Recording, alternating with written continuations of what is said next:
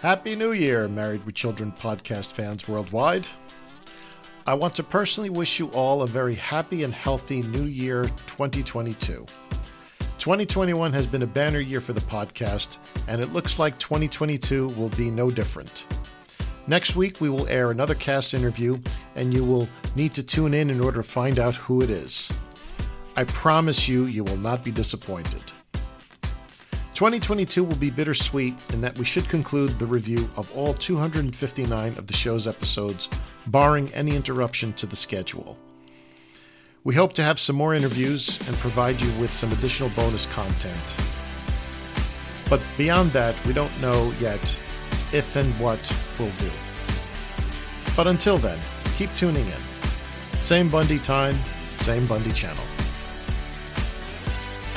This is Annabelle, aka Mary Daniac, and I just want to wish all the Married with Children fans out there a very happy new year.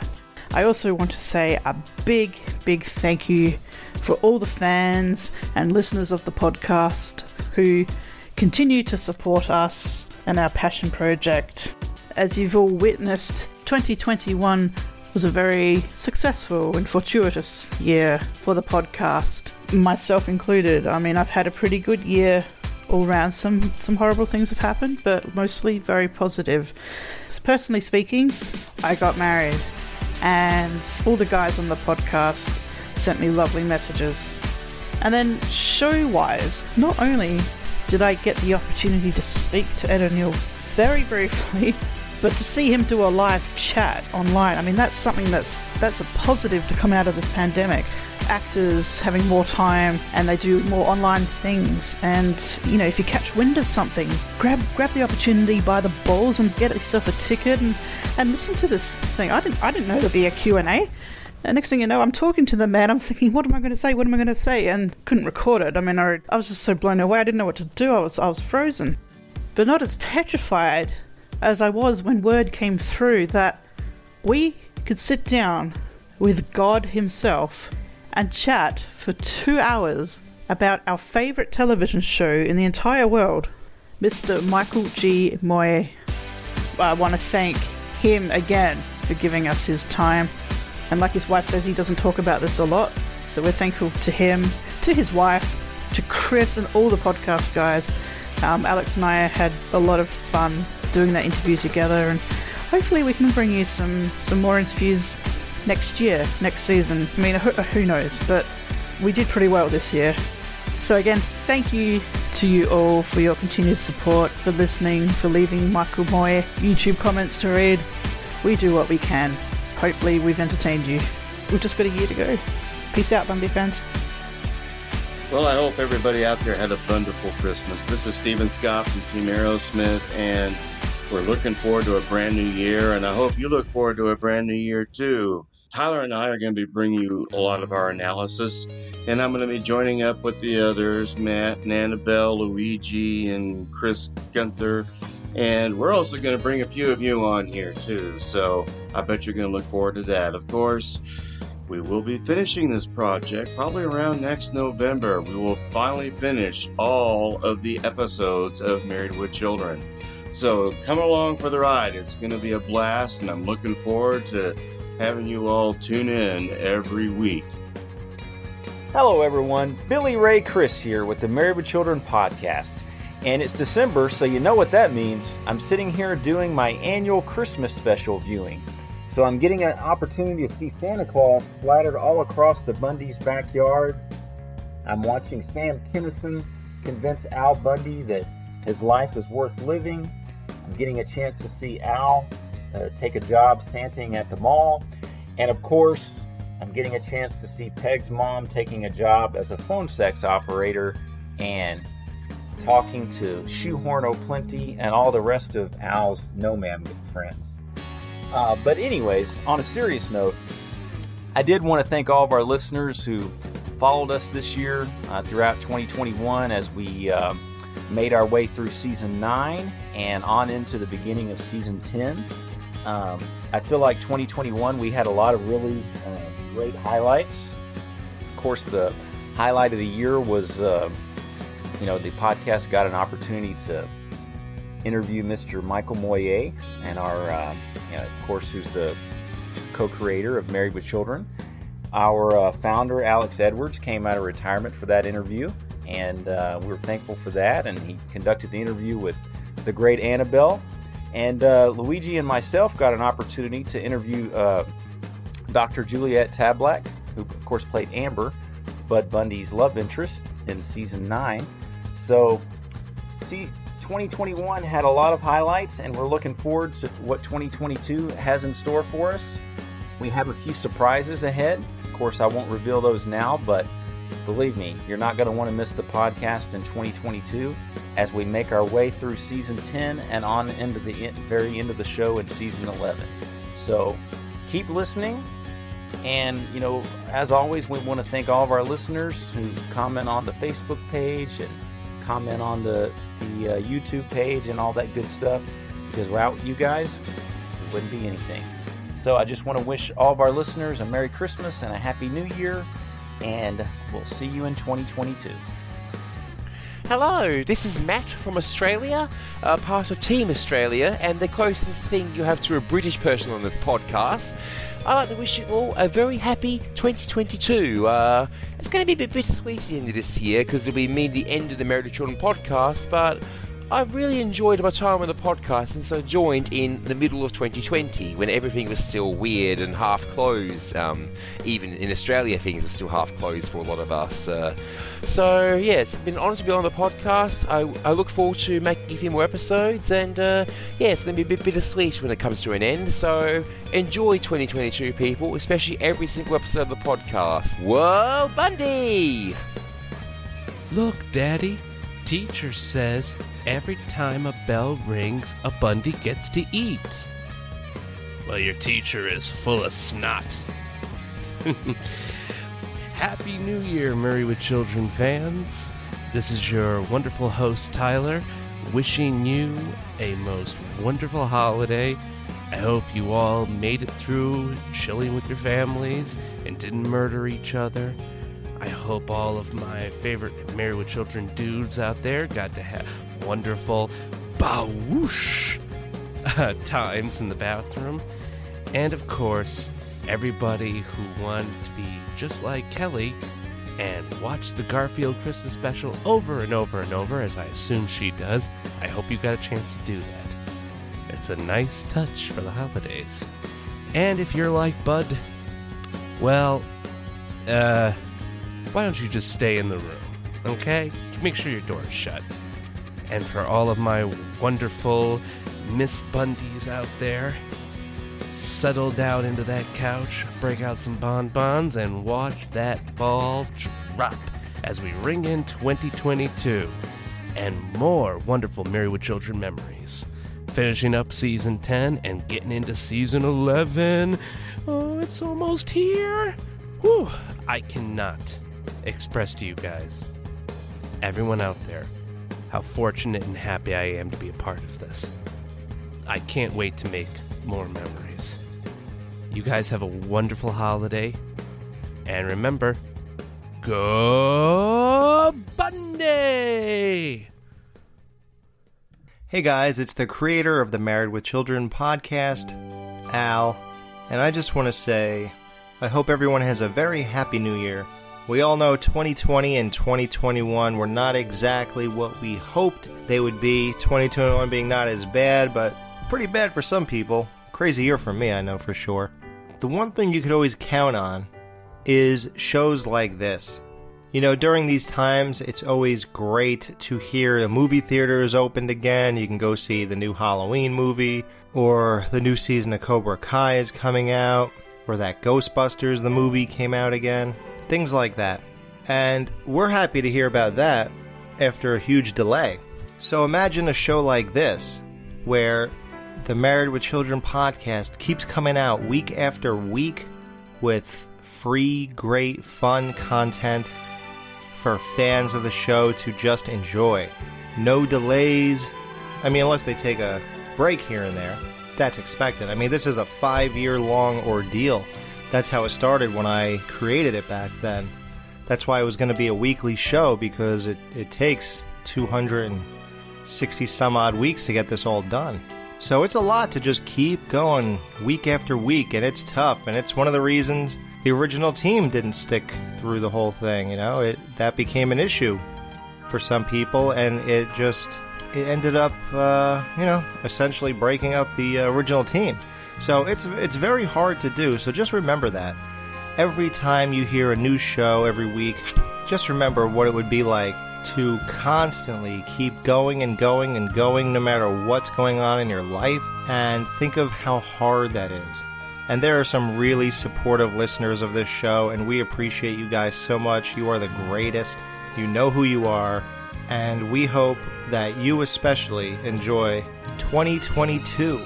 Because with this team and everything they do now and everything you can go back and listen to of the original cast, I mean, it's just uh, a married with children jamboree here. And uh, hopefully it's the companion piece you always wanted to watching the show. I will say, you know, 2021 was not perfect, but it obviously had one of the big highlights in my life, and that was interviewing Michael Moye, the only living creator of Married with Children. You know, you know, I never thought that little like 11-year-old kid that was forced into his parents' room because everybody was using the real TV in the living room. So I had to stay up there on my parents' bed and binge watch my VHS tapes of Married with Children. I remember I told you guys somewhere, probably along the way, that you know I, I made a VHS tape uh, as soon as I realized how amazing the show was. And the first show that was ever on it was, uh, you know, Kelly running away, and then you know Al slamming her boyfriend's head into the door, and all that kind of stuff. And then the one where Al moved the couch across the street, and all the women found him sexy, and all that. Like all those episodes, like were on my tape, and I just remember sitting there watching on my parents' bed as a little kid, and never thinking that that little kid one day would be talking to the guy who created all this, like the real Hollywood thing here. you know, it's like it's a weird, very surreal thing. Nor did I ever, you know, nothing like this existed at that time either. Who would think, yeah, one day you're going to grow up and do a talk show about this stuff you're watching right now that you like so much? Yeah, that interview was just a surreal moment in our lives. Very grateful, and definitely the highlight of 2021. Um, probably not even 2021 for this podcast, but this podcast in general since its conception. So that's it. Happy New Year, guys, and uh, let's see what 2022 brings.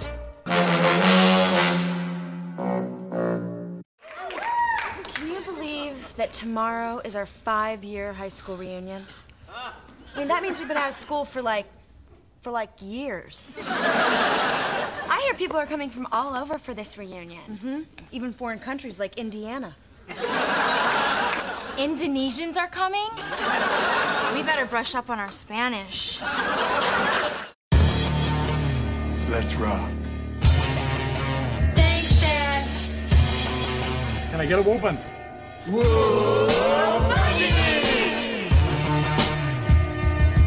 No Ma'am presents, live from the nudie bar, the Married with Children podcast.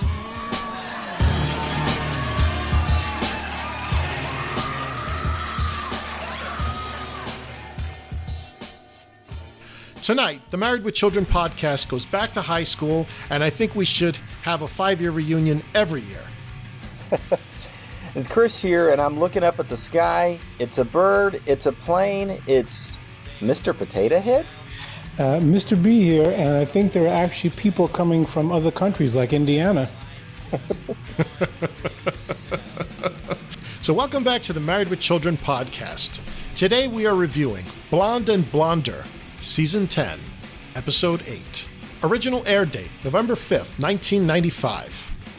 Marcy organizes a Toys for Guns campaign to get kids something else to play with than toy guns. Kelly has a post graduation five year reunion and is shocked to learn that the nerd she once stood up has become handsome and rich. Director Gerry Cohen. Writers Stacie Lipp and Richard Gurman. Special guest stars Heidi Mark as Ashley, Kathleen Freeman as the voice of Peg's mom, Lisa Boyle as Fawn, Lisa Picotte as Mindy, Casper Van Dien as Eric Waters, Sarah Ann Morris as Jessica, Armando Garza as Fireman Roberto, Tina New as Debbie, Troy Froman as Chad, Lucky the Dog as Lucky the Dog, Bert L. Cook as Policeman, who is uncredited, and Kim Weiskopf as the voice of Lucky.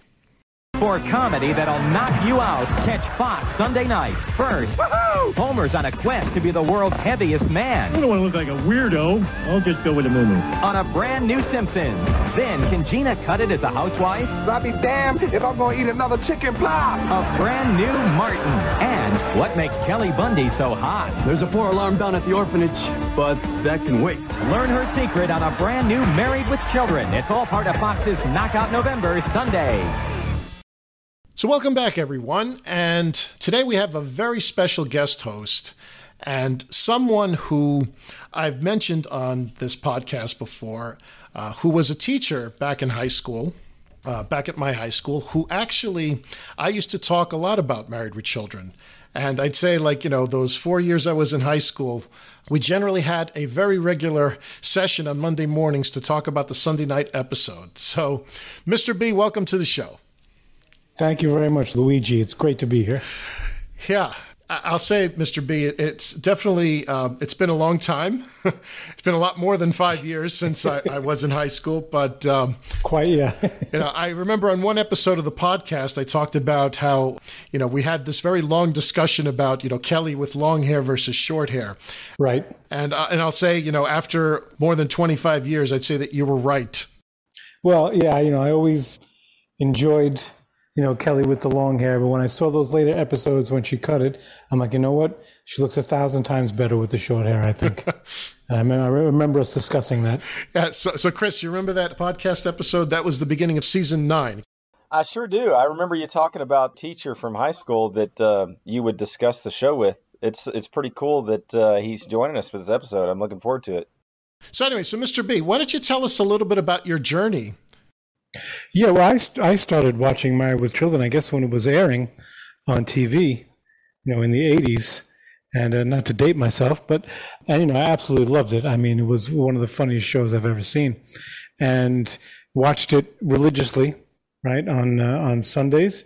And then, um, you know, I guess I, I left it for a while, a few years, I guess. Um, and then I came back to it like later on and just started watching like reruns on TV.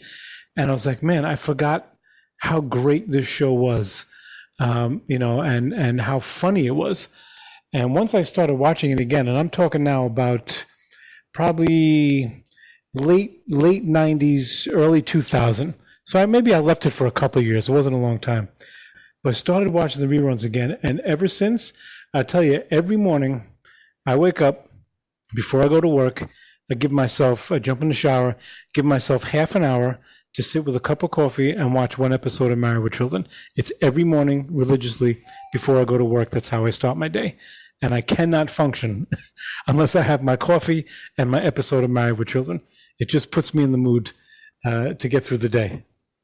It's just that laughter, huh? Oh, it is. It's, awesome. it's, the laughter. That's it's awesome. it's Al Bundy's take on life his his wit, his sarcasm. It's just it's outstanding. You know me, Luigi, from when I taught. I I I'm a sarcastic guy. Uh, it's just how I am. And Al just says everything I'm thinking. yeah. We, we definitely say that a lot in the podcast. You know, Al, the character of Al Bundy says what everyone thinks, but does, can't say out loud. Exactly. Right. I remember like episodes like this one. So this episode aired uh, in November of my senior year of high school. So I I probably you know, and I have a great memory. It's like I remember when Kelly cut her hair, right? And I, w- I would say we probably talked about this like the the day after it aired the first time. Yeah, you know, I, I, I can remember it. I could probably would have said it's like wow, like you know, did you check out all the blondes on that episode? and yeah. it just so happens that the episode's called Blonde and Blonder. exactly. Yeah, there was some there was some serious eye candy in that episode. yeah. Now, recently Jerry Herring was on our podcast, so he's our big Steve Rhoades fan, and he started this tradition on the podcast where we took note of all of the actresses who were uh, guests on the episode who had posed nude. So on this one, I believe there are three.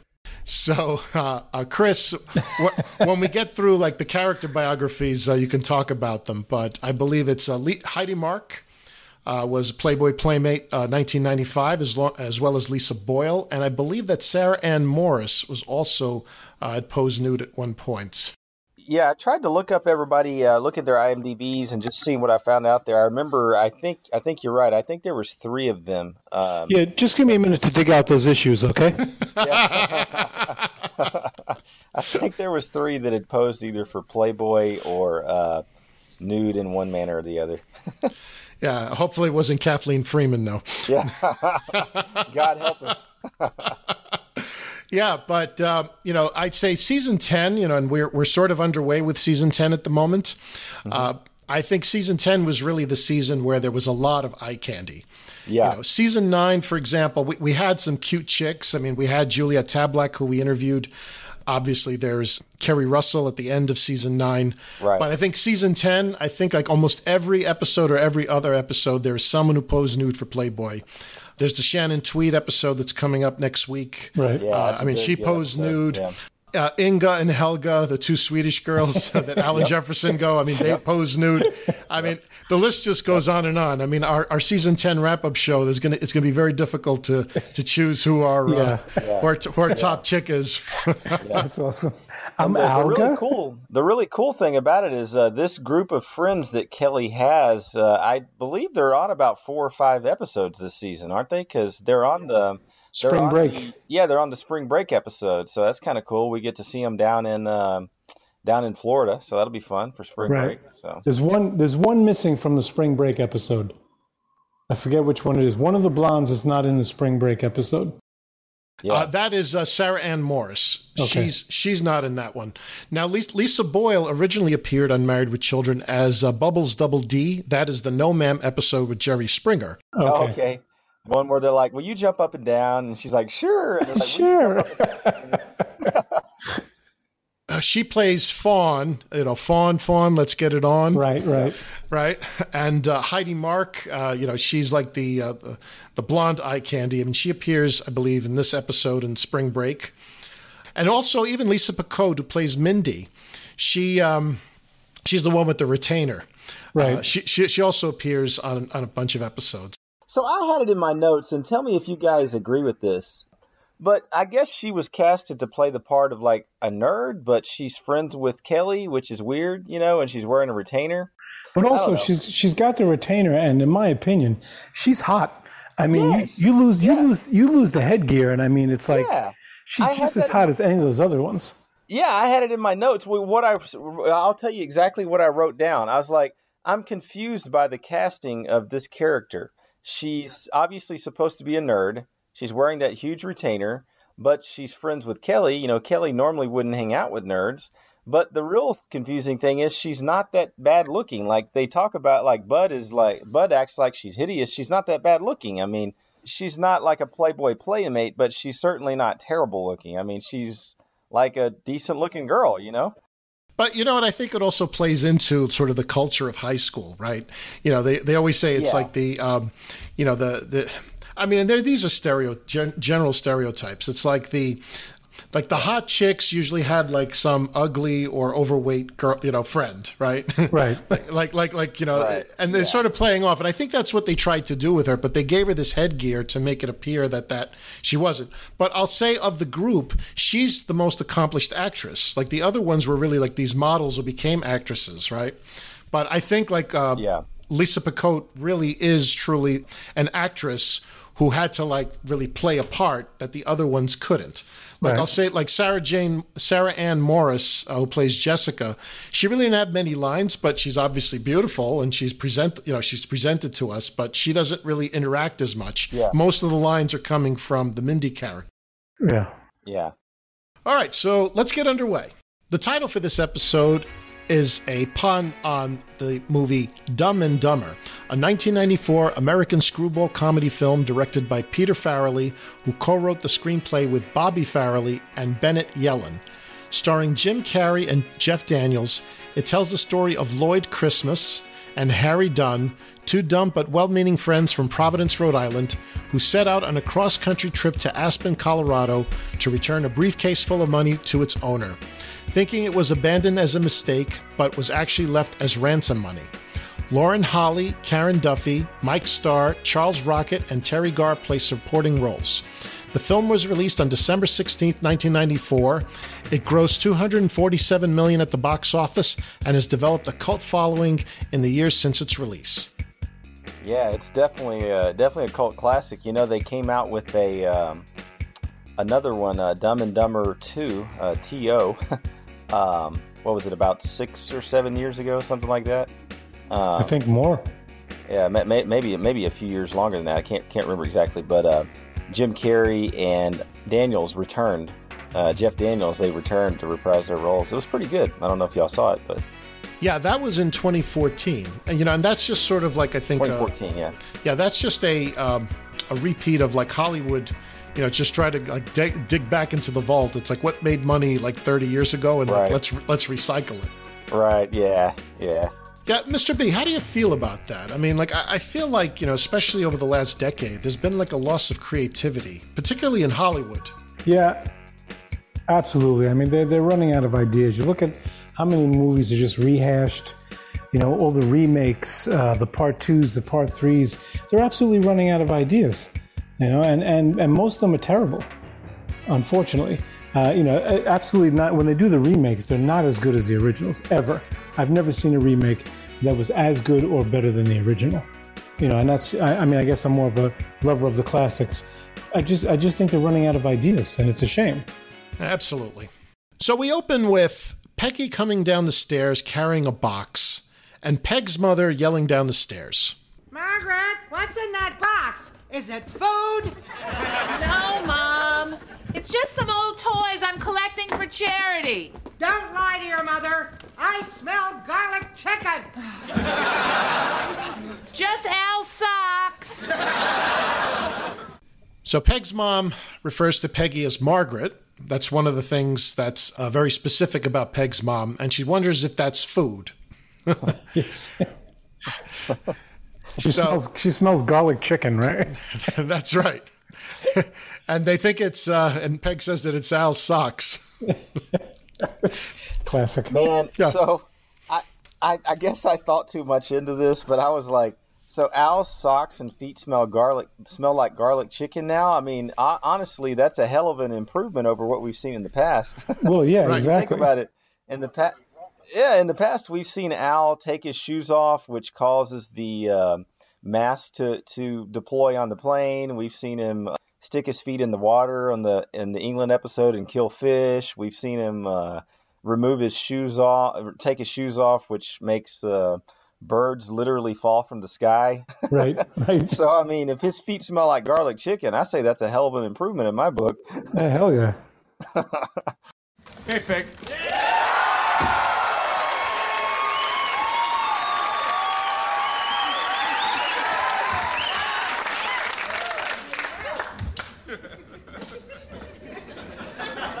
Do I smell garlic chicken?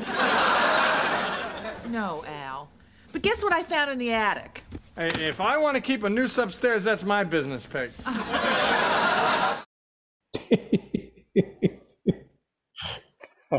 I, you have to admit, I mean, nobody does gallows humor, humor as good as uh, that, that character, huh?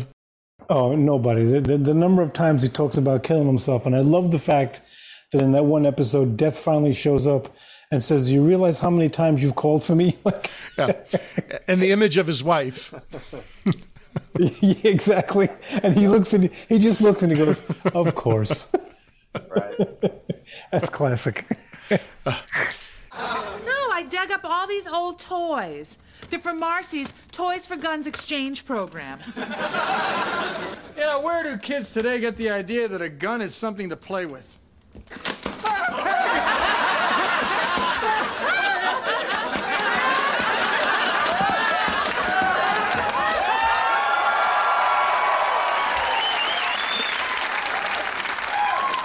What is going on here? Foreplay. No, honey, this can't be foreplay. I'm enjoying it. And I'm in the room. Yeah, I got a I got a crack out of that. I had, you know, I had Nerf guns as a kid, as every as every other kid did. Right. Don't they? Don't they first say something about um, that they were something about foreplay, and and and Peg is like, no, if it was fore, if it was foreplay, I'd be like, I'd be happy, and I was like, yeah, and I wouldn't be here. Uh, yeah. yeah, you know, that's the one thing I'll say about this episode. Like, it, it was like machine gun fire, you know, no pun intended, in terms Yeah. of like jokes. It's like pretty much set up joke, set up Mhm. joke. I mean, like a, a typical sitcom, usually it's like three, like it's almost like three lines to like to do a setup. It's almost like an interlude and a joke. Yeah. But this one was like rapid fire. Like, th- th- you know, Oh, yeah. uh, they just kept going. And I think that's one of the things, at least, that made it enjoyable to me to watch. But but you also get to a point you start shaking your head. But I think as we get as we get on, we'll we'll uh, we'll talk about that. And Al, you know, Al's always made jokes about enjoying, like when Peg was out of town, and he says it's either the Jefferson or Steve. I don't remember the episode, but you know, he's looking forward to sex tonight. And like, I thought Peg was out of town, so that's why I'm looking forward to it. I can't believe you guys. The whole point of this Toys for Guns exchange program is to give kids something else to play with besides firearms. Now, you know, they talk about uh, trading guns for toys. So I actually remembered this. So when I did my research on this particular thing, uh, this was a thing in the early 90s. Uh, there's an article in the New York Times uh, dated December 28th, 1993. It talks about trading guns for toys. And uh, it talk about this happening in the 34th precinct in Washington Heights section of Manhattan. You know, this is, uh, you know, sort of at the end of the crack cocaine epidemic uh, in, in New York City. Yeah. So this was a thing. And it looks like it was repeated, and usually, I'm assuming, in metropolitan areas across the country. So it definitely was something. And, you know, the Married with Children writers uh, sort of tapped into it. So it definitely was a thing. I read that article that you put there. I was trying to find the part that stuck out to me. Um, uh, the, he, the, the, I believe it said somewhere in the article that uh, New York City had two million guns. If I remember right. Yeah. Yes. That's crazy. That's like, I mean, for once, I mean, I realize the U.S. obviously has a lot of guns. I mean, I, I, I was, you know, I read an article that we have more guns than we do citizens in the country. but like two two million in one city, that's kind of crazy to think about. Yeah, I That mean, is- if you figure the, the population of the city at the time was probably about seven million, seven and a half million. So, like one gun for every like let's say three people or thereabouts. That's yeah, crazy. well, you know, I, I think uh, it, it's just weird to me because I think of New York as a, you know, I, I could be totally wrong here, but I think of New York as like a, a big anti-gun state. so to think about um, two million firearms there in one city, especially, you know, we're talking almost 30 years ago now, 28 years ago. That seems like a big No, but, but I mean, remember Yeah. this. You're, you're talking about Oh, yeah. illegal guns. I mean, so, Yeah. so right. uh, That's and the crime rate at that point in time was very, very high. So, I, I mean, I have to take their Yeah. word for it. I'm assuming you know there was uh, you know some estimate to that, but it definitely was it definitely was a thing. Oh, sure. Yeah. For instance, I am donating this oil covered Alaskan seagull. now, watch what happens when I pull the string. Kids, don't drink and drive an oil tanker. Now they make a crack about the Exxon Valdez spill. The Exxon Valdez spill was a spill that occurred in Prince William Sound, Alaska on March 24, 1989, when the Exxon Valdez oil tanker owned by Exxon Shipping Company, which was bound for Long Beach, California, struck the William Sound Bligh Reef, which was 1.5 miles west of Tatitlek, Alaska, at 12:04 a.m. and spilled 10.8 million U.S. gallons of crude oil over the next few days. It is considered the worst oil spill worldwide in terms of damage to the environment. The Valdez spill is still the second largest in U.S. waters after the 2010 Deepwater Horizon oil spill in terms of volume released. And I remember when this happened too. You know, I was I was like five or something. I remember seeing a lot of references to this, and I, I guess I would have been in kindergarten then, maybe something like that. And I remember us talking about talking about it. You know, even at that age, you know, it was a big deal. You know, I mean, uh, like it, when I put on Hulu, like they have these uh, commercials for Dawn soap, Right. and, and you know, and they have like uh, one of the uh, recent commercials is like someone cleaning a oil covered duck with Dawn soap, you know, to get the crude oil out of it. These birds, once affected by oil, are heading back home thanks to Dawn. Rescue workers only trust Dawn because it's tough on grease yet gentle. I am home. I am home. I am home. You know, so I feel like that's an illusion mm-hmm. that goes back to that Exxon Valdez spill. So, so the Oh, crack yeah. on uh, Married with Children was, you know, kids don't drive, uh, don't drink and drive an oil tanker. Yeah. Yeah. That's great. I smell foul. You certainly do.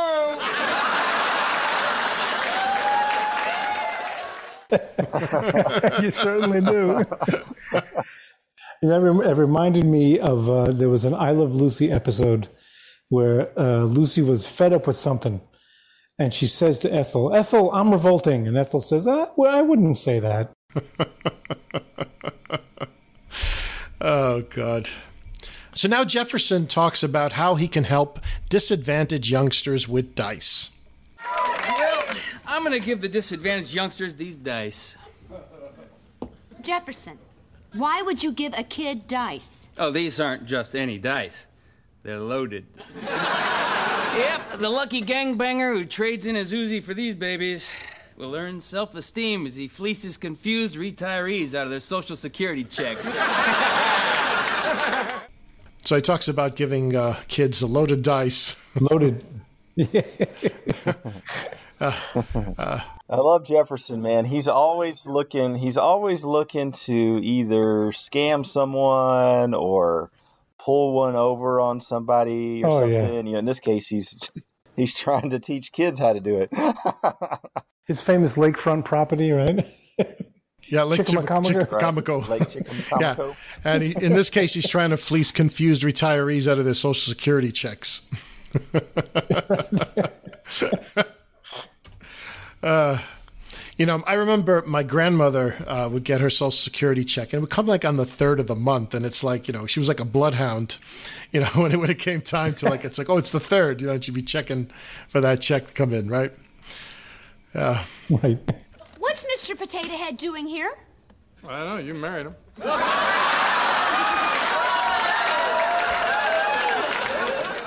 Not that Mr. Potato Head. The one that's actually worth something. Oh. I'm sorry, Marcy. I myself once had a Mr. Potato Head who meant a lot to me. Well, my little sticky buns, what happened to him? Well, one night, the frat brothers and I got stinko on Champale and grenadine. Next thing I knew, I was stuffing Mr. Potato Head's hiney with cherry bombs. we lit the fuse and blew Mr. Potato Head into hash browns. oh, we laughed till we puked. Uh, so now we have a reference to Mr. Potato Head. And uh, Al says, "Well, you married him," and and and and, and Marcy seems to agree. It's like that, not that Mr. Potato Head, to the one that's actually worth something.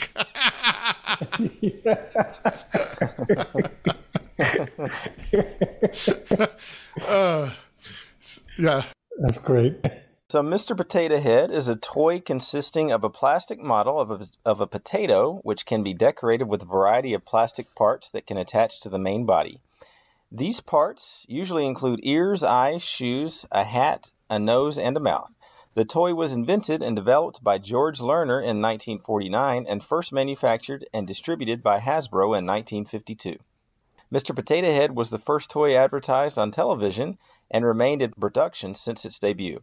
The toy was originally produced as separate plastic parts with push pins that could be stuck into a real potato or vegetable or other vegetable. However, due to complaints regarding rotting vegetables and new government safety regulations, Hasbro began including a plastic potato body with the toy set in 1964. Over the years, the original toy was joined by Mrs. Potato Head and supplemented with accessories such as a car and a boat trailer. the Mr. and Mr. Potato Head characters appeared in the Toy Story franchise, voiced by Don Rickles and Estelle Harris, respectively. You know what's funny about that, Luigi? Is I had no idea that the original Mr. Potato Head was an actual potato. But that makes total sense because the closing joke there of Jefferson blasting off that potato, I noticed that it wasn't a real Mr. Potato Head. I was like, I remember thinking, why didn't they just get a real? Why didn't they just get a Mr. Potato Head toy? Like it was obvious that it wasn't, but that makes sense now, you know. Yeah, but I'm like, you know, I mean, who, whose idea was it to put a potato, you know, a real potato into a, into like a box? And you know, like I mean, you, you're like for those classic toy collectors. I mean, you know, if you have a potato in a box and you want to hold on to it for 30 years, you know. Yeah, I mean, it's like I, that. That would be a toy that would not be very durable. I mean, you buy it and it would like, you know, you last. It, it, you, the toy might last a month, and you have to throw it out because you'd have bugs and ants and stuff in your Yeah, I mean, not, not not much of a shelf life on that toy, huh? yeah, Never mind new in box. Like but that that's doesn't pretty really cool. I count. here. mean, that that's pretty cool. You know, I um, of course, we've all had a Mr. Potato Head over the years, but I I, I collect uh, Transformers action figures and stuff. I have a uh, Optimus Prime Mr. Potato Head in, in one of my in my man cave here at the house. It's kind of cool. Wow. So th- there's a reference to Champale and Grenadine. so, hey, Mr. B, I mean, uh, you remember those? I mean, that seems to be like a, a, I think a little before Listen, I was time. I was basically a, a beer drinker, you know. So that's like that's that's not my uh, that wasn't my thing, man. Yeah, so so Champale is a brand of malt liquor brewed with yeast more commonly used in wine fermentation to produce a beer resembling sparkling wines in taste. And grenadine is commonly used uh, is a commonly used non-alcoholic bar syrup characterized by a flavor that is both tart and sweet, and by a deep red color. It is popular as an ingredient in cocktails, both for its flavor and to give a reddish or pink tint to mixed drinks. Now, I feel like there were references to Cha- uh, Champale in, on Sanford and Son Yes. because I think there was like one where, like he said, Champale and Yes. Ripple, and he called it Champimple. Champ, Champipple, that was it, man. yep, that was it. Sham Champipple, man. yeah, that's right.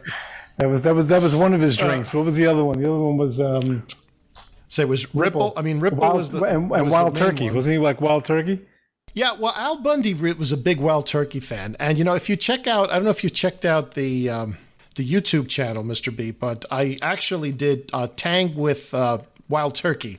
Was uh, was one of my uh, uh, Married with Children creations. I called it a Bundy. Um, uh, I call it, I think, a uh, not a Bundy mimosa. Well, what was it? I forgot what I call it because a Bundy mimosa is, I think, uh, It's champagne and, and Tang. no, a beer and Tang. Beer and Tang. There you go. Beer and tang. Beer and Tang. Bundy mimosas. yeah, that's right. So I, I forgot what I called it, but if you check out the YouTube channel, you'll see like I did this whole thing on Tang, and that That's was one of my creations. uh, so, uh, so Jefferson says that he lit the fuse on Mr. Potato Head and blew him into hash browns. and, and, and they laughed until they puked. So uh, I'm assuming these are like antics, high school slash early college antics, right? Right. So, Peggy, do you have any other kids' things? Well, we have those child safety seats in the garage that we never put into the car. Why not? Well, we found that it was much easier just to leave the kids at home. Come on, let's go get them. They're in the garage. They're out in the garage. I'll show you where they are. All right. Come on, come on. Come on, Mark. Okay, so they exit into the garage. So this, uh, the uh, so Al, Peg, Marcy, and Jefferson exit into the garage, and in comes Kelly with this bevy of beauties. Sarah Ann Morris is Jessica, Lisa Boyle as Fawn, and Lisa Picotte as Mindy.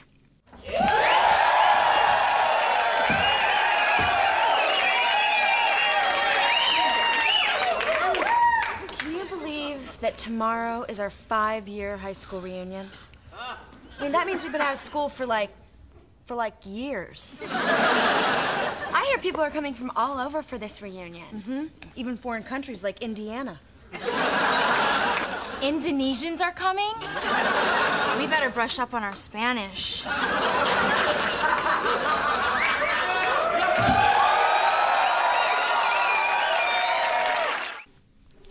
So that means they've been out of school for like years.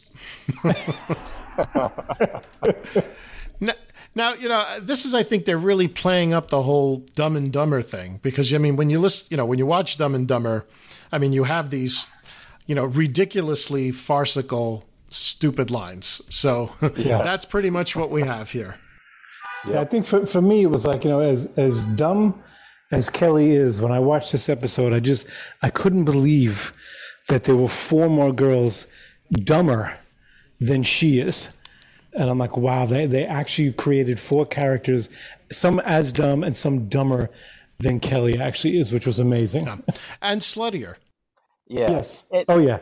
Yeah, well, you know what also struck me is like, does anybody actually believe that those four girls? I mean, even Kelly, you know, Kelly plus her three friends or four friends. uh, How many? There's four of them, right? There's Yeah, well, well, yeah. Heidi Mark comes Four, yeah. comes in later, so you know she initially just comes in with Okay. Right, with Uh, three of them.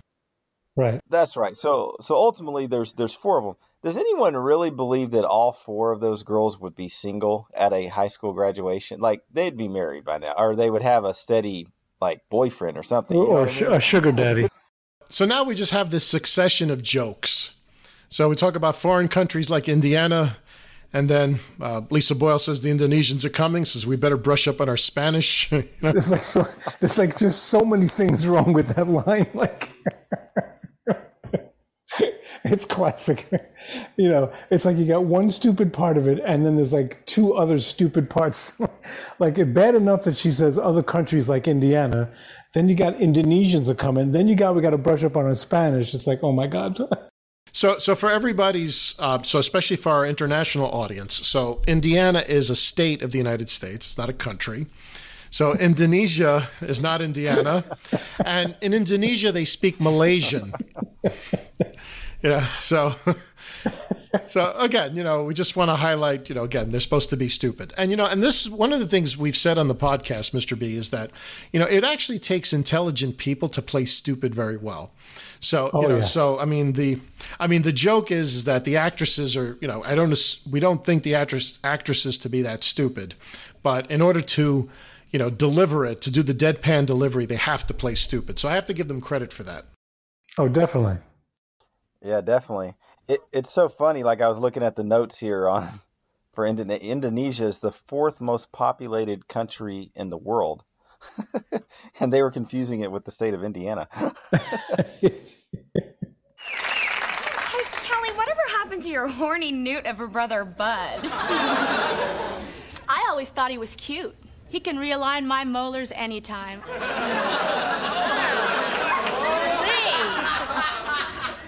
I heard Bud and his hand are eloping. So, Fawn, are you still making your meteoric rise through the hierarchy of the 7 Eleven? I'll have you know that I am a buyer now. Oh, well, that's a change. As I recall, back in school, you were a seller. So now, you know, so Mindy talks about, uh, you know, how Bud can realign her molars anytime. Bud insults Fawn by, uh, I guess, commenting that she works inside a 7 Eleven. and he, she says that she's a buyer. And he reminds her that in high school she was a seller. Right. I, I tell you, I'll tell you what. I don't know about you guys, but the cashier at my 7-Eleven doesn't look like her. I'll tell you that. No, right hell now. no. Hell no. No. No. I'd be, If I'd it be did, living. I, I would, I would. Please, I'd be living Yeah, on be hot dogs and hanging Slurpees. Please, hot dogs and Slurpees would be a staple diet of mine, and I'd be about 500 pounds. Yeah. Kind of counterproductive because then a chick like that would never look at me. But I mean, you know. Yeah. Well, you know, I, I think we're going to get to that part, uh, like as uh, there's some uh, some glimpses of truth come out in the dialogue. Yeah. Hey, Bud, I'm getting my braces off in a couple years. Will you wait for me? Oh, sure. Unless another hot mama with a big drooly overbite comes along first. Mindy wants to know if, she, if Bud will wait for her. He says, "Well, yeah, unless a hot mama with a big drooly overbite comes along first.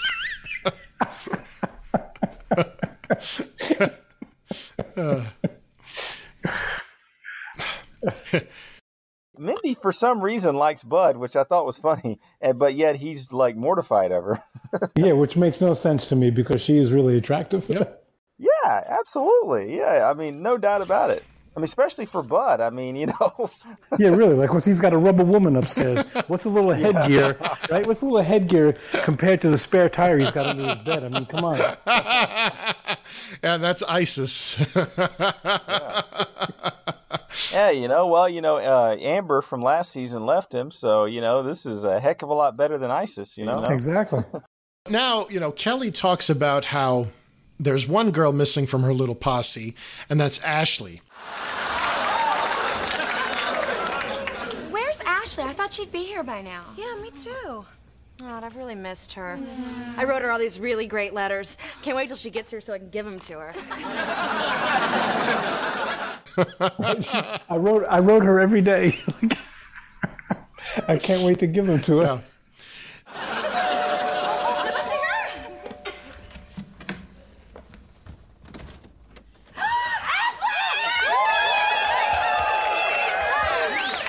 Kelly, I have missed you so much, and I wrote you almost every day. Here. Oh, cool. Now, now, when that door opens up and Ashley walks in, it's like yowza. She's wearing like these, uh, these black, uh, like shiny, like what are they? They look almost like plastic. I can't even say they're leather pants with Yeah, that red yeah. top, and it's like Yeah. it's like my tongue's rolling out of my mouth on that one. Yeah. yeah, yeah. I mean, she's she's one of the hottest chicks that has ever ever been on Married with Children, and that and that's that's a a big statement to make because they've had some Yeah. knockouts. You know, Pamela Anderson and and you know Right. many others Right. over the years. I, I'd say she's she's one of the best that they've had. she's a knockout. Yeah, and you know, she was probably the closest in age, just looking at her bio. She was born, uh, that's Heidi Mark. She was born in 1971. So, you know, when this episode aired, she was 24 years old. So, about the age of, of what she's playing, the character should be. Now, Lisa Boyle, uh, who was also in Playboy uh, that same year, she was born in 1964. So, she was at that point almost 30 Wow. actually actually excuse me 31 at that point in time so i mean she she could definitely pass as a 23 year old no problem Yeah. Oh yeah, yeah. Well, now that we're all here, let's all look through my yearbook and trash everybody who isn't us. Look at that geek. he would do anything for me. Do you guys remember the time that he loaned me his car and then I went joyriding in it with another date? And then then we tried to steer it with our butts and we wrecked it and we broke our legs. he was such an idiot. Oh wait, and then there's this other guy. I oh. can't remember his name, but what a dweeb. Um. Okay, he asked me to the prom, and I said yes. So he rented this Goonie maroon tux in a stretch limo, and then when he showed up to my house, all he found was a note that said, "Bite me, nerd boy." Oh, I just wish I could remember who that was. That would be me. Oh yeah, that would be you. I'm sorry, Bud. You know, teenage girls can be so cruel. I just want you to know I apologize, and I hope somehow I can make it up to you. Really? Maybe we can go out sometime. Bite me, nerd boy. oh, see what suckers men are. Sure. Go ahead, make fun of me now. But you'll come running back to me when you're 25 and gravity's pulled you apart like a stretch Armstrong. so now the girls are looking at the yearbook and they're trashing uh, people who are in it. And um, so kelly talks about a time that uh, someone loaned her a car and she went joyriding and they wrecked it. And she broke her legs. Now uh, i mean when the hell did that happen? I mean, I mean we, we've never seen Kelly Bundy in a cast. I thought that too. Exactly. Never.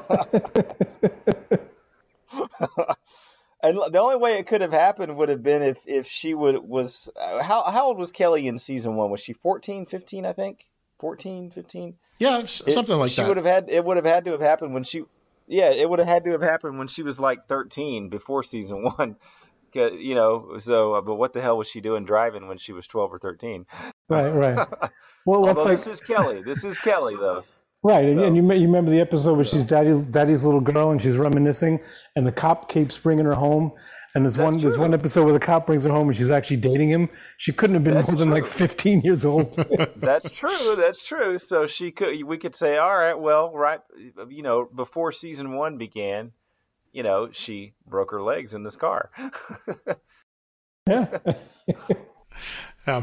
I like how uh, Heidi Mark's character immediately starts talking about Bud, about what how such a you know what a nerd he is, what a loser he is, and and you, you see Bud sitting in the background. You know that she's talking about him. There's no Oh, doubt yeah. about it. yeah, she's like, I stood this guy up. He came, he showed up, and I was just like, I left him a note later, nerd boy, and he's just like looking down. He's just like, I wonder who that was. Um, yeah, that was me. yeah, yeah, you know it's Bud. There's no doubt about it. oh, of course. So after Bud talks to uh, Ashley, who's the Heidi Mark character, uh, he insults her by saying, "But come back to me when you're 25 and gravity has pulled you apart like a Stretch Armstrong." Right.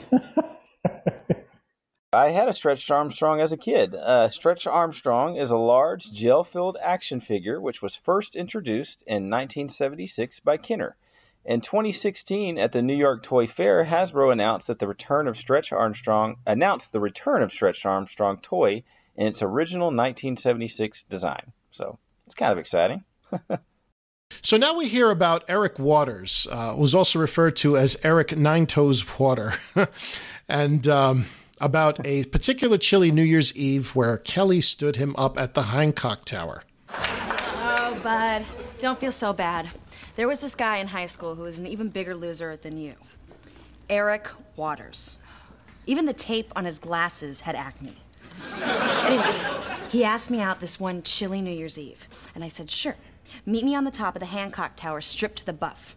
Well, of course I stood him up, but that toe they had to amputate was a good lesson on trying to date out of his league. So the the Hancock Tower is a 100 story, uh, 1,128 foot super tall building located in Chicago. Uh, located in the Magnificent Mile District, its name was changed to 875 North Michigan Avenue on February 12, 2018. It was constructed under the supervision of Skidmore, Owings, and Merrill, with Colombian Peruvian chief designer Bruce Graham and Bangladeshian uh, structural engineer Fazlur Rahman Khan. When the building topped out on May 6, 1968, it was the second tallest building in the world and the tallest outside of New York City. Interesting. And I've been up to the top of that uh, John Hancock's uh, tower a few, t- a few times. Yeah. Yeah, I have too. It's it's beautiful building. So, you know, so the story is that, you know, the guy was uh, stripped naked. He stripped himself naked and he waited on the top of this. Uh, You know, and I guess the reality is, is like, well, I mean, if he got up to the top, what about the other tourists? I mean, didn't he know that? Like, was there nobody up there looking at him like stark naked and saying like, uh, "What you do? What are you doing there, buddy?" yeah, exactly. Yeah. And you know, she said, "Well, I told him to. St- I told I stood him up, but the toe. They had to amputate the toe. It was a good lesson on trying to date out of his league." oh God. Uh, I guess that might be the inner dialogue of like the uh, of of the of the of the beautiful girls, right? You know the of the hot girls, right? Maybe. Right, I, I wonder. yeah, I, I I don't know if that's what they think, but I'm gonna. I'll take a stretch and say, you know, no pun intended, that that's what they think, right? Right. Uh, so now we see the move. Oh, yeah. We did have a way with the guys, didn't we? Yep.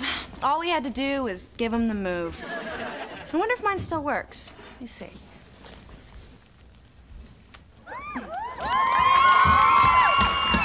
There's a four alarm down at the orphanage, but that can wait. Wanna ride on my truck? sure. Bye. So when Kelly makes the move, in comes a fire uh, fireman. uh, so, so you want to ride my truck? Sure. And out she goes. So now we cut back to Al, Peg, Jefferson, and Marcy. I used to love Monopoly. Buy up property, put a bunch of poor people in jail. now you want to build a hotel, you got to put up a homeless shelter. That little thimble guy lands on your property, he puts up a will work for food sign, and a damn thing you can do about it. Yeah, yeah, they even ruined operation. Used to be if you butchered a guy's spleen, lose a turn. Now they take away your medical license and you have to perform black market liposuctions in the back of a Jiffy Lube. Hey, you know, I have a good idea. Why don't we play bottoms up until the kids come home? You know what, Peg? I have an even better idea. Why don't you and Marcy go hide? Jefferson and I will come find you. Good, I love to play hide and go seek. Come on, Peggy. I know just the place. Here we go. 1001, 1002, 1003, 1004.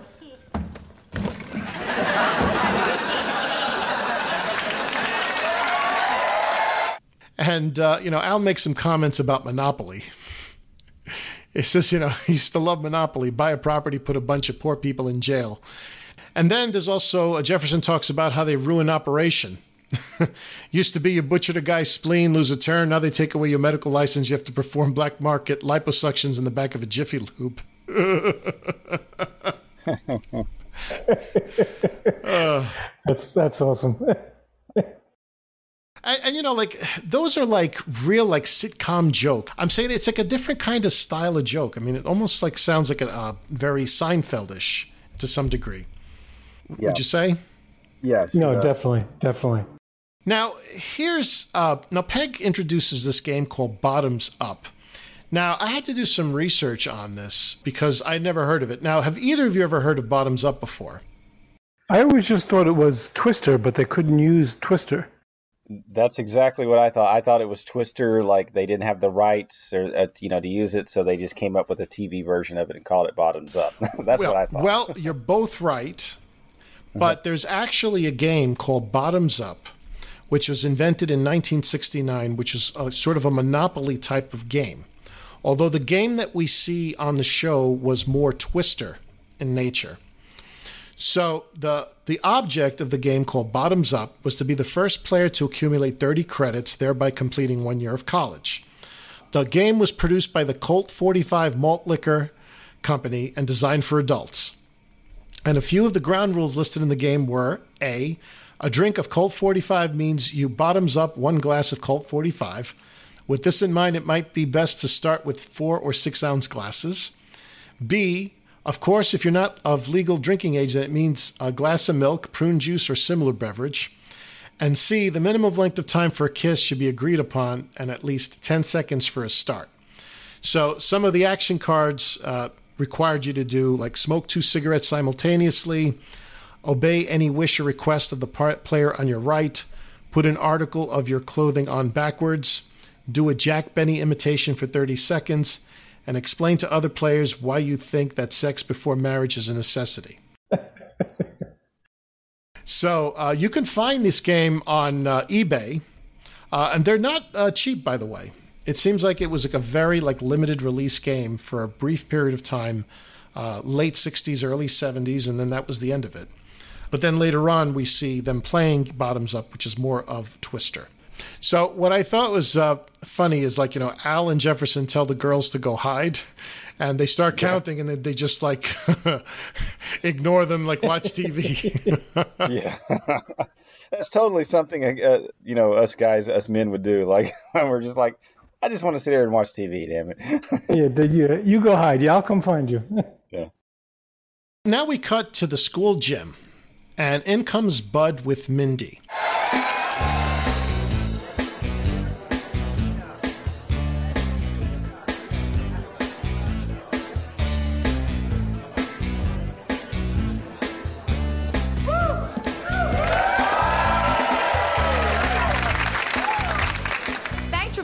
Escort tonight, Bud.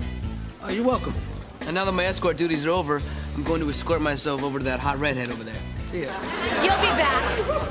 And you'll be begging me for a little flesh and metal.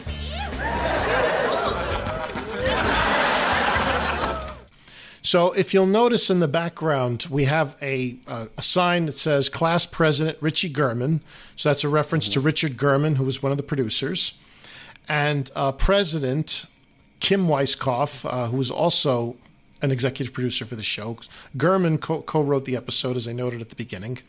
And the music that's playing in the background is Can't Touch This by MC Hammer, you know, which is a, a, riff, a riff on uh, uh, Super Freak by Rick James. And that was released in January of 1990. So if this is 1995, it would make sense that Kelly graduated high school in 1990. So you're playing the music from five years earlier. Nice. That adds up there. Uh, I, I, like Mindy's line. She says, You'll be begging me for a little flesh and metal. like I said, I, I, wouldn't mind it. You know, little blood ain't going to kill me, right? Yeah. Hell no. you can make good use of that thing. Come on.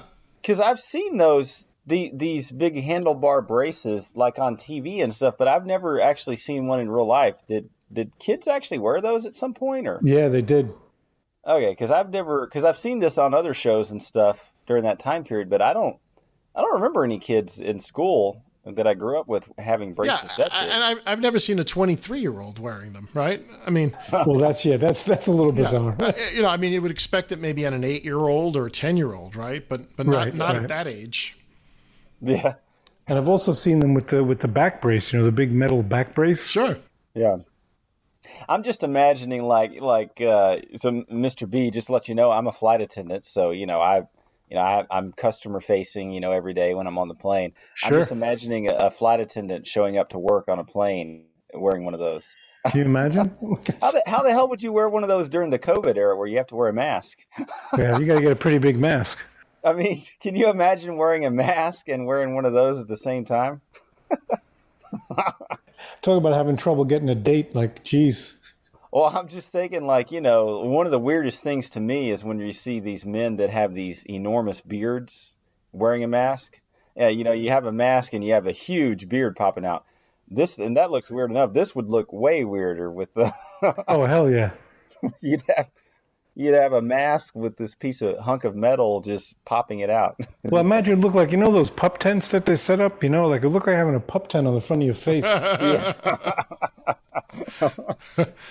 oh God. Funny. So after the scene between Bud and Mindy, we now have the girls, the rest of the girls. So Kelly, uh, and again, I'm going to go by the actresses' names. We have Heidi Mark as Ashley, Fawn, Lisa Boyle, and uh, Sarah Ann Morris as Jessica come in.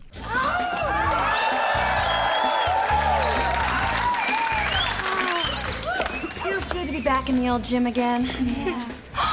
Look, the hoops are in the same place. Look, they're the bleachers. Oh. oh, and there's the claw. Oh. And there's you. Oh. Come on, let's sit down. Okay. Uh-oh. Big problem. There's six chairs and five of us. Well, maybe one of us will show up again later. Okay. oh, gosh. You guys, this is so much fun. You know, I think we should have a five-year reunion every year. Yeah. And uh, Mindy joins them, so now there's five of them. So the girls say, wait a minute, there's a problem. There's six chairs and there's five of us. so says, well, maybe one of us will show up again later. That's one. That's one of my favorite. That is my favorite line in this episode. we have a problem. Uh, that's that's just one. That's my favorite line in the episode. As good as those girls look, there's no way all four of them would be single at a high school reunion. Not happening. so you know, so trying to put some realism into this. So you know, at a five-year high school reunion, you would expect them to be 23 years old. Right. Right. I mean, that's so long as they haven't been held back. Now, sure. w- now, one of the things we'll talk about later. I mean, we can mention it now. Is that you know Bud is at that high school reunion, and Bud is younger than Kelly. So why is he at that reunion? Right. Yeah. Right. That's true, and it's possible. You know, those four girls are just too stupid to realize anybody was interested in them. I mean, they could yeah. be they could be going for that. Well, what's really weird is that uh, well, Bud's there because he's Mindy's date, but the other girls That's true. The the girls that are, I mean, you know, we, we, already talked about Mindy's not bad looking herself, but the other three girls are clearly hotter than her. They're Playboy playmates, but those three girls can't get a date, or they don't have a date with them. I don't know. Or maybe they're fishing for a $10 million alum, you know? That's true. Right, they want right. the ten million dollar guy. They don't want Bud. I mean, th- there's there. Kelly has that great line. He's like, he's the ex-husband of my dreams. Right, exactly. Now, you know, like the stuff like that. I mean, have you encountered things like that at your high school reunion? So, you know, so Chris, as I mentioned, so Mr. B was a teacher in my high school. I actually, I was never his student.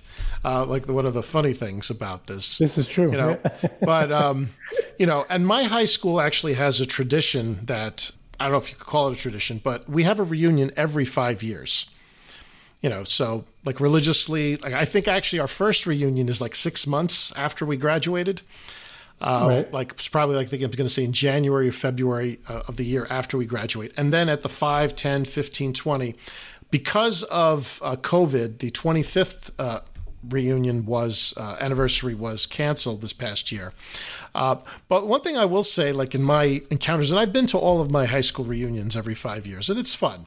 I'll say like uh, Facebook has taken a little bit of the bite out of it because now, like pretty much, like you know, you're on maybe these groups where your high school class is maybe like on one group and you can hear well you know who has who has had kids who has maybe like some kind of uh, uh, like a job uh, announcement like somebody might you know have gotten a great job or is doing something interesting. And you you find out about that. So what i found is like the last reunion that i went to which would have been t- five years ago we when i got there it was like well we pretty much we all knew like you know what had gone on with each other's lives. And what i liked about it was we actually had like real conversations instead of like trying to catch up with people.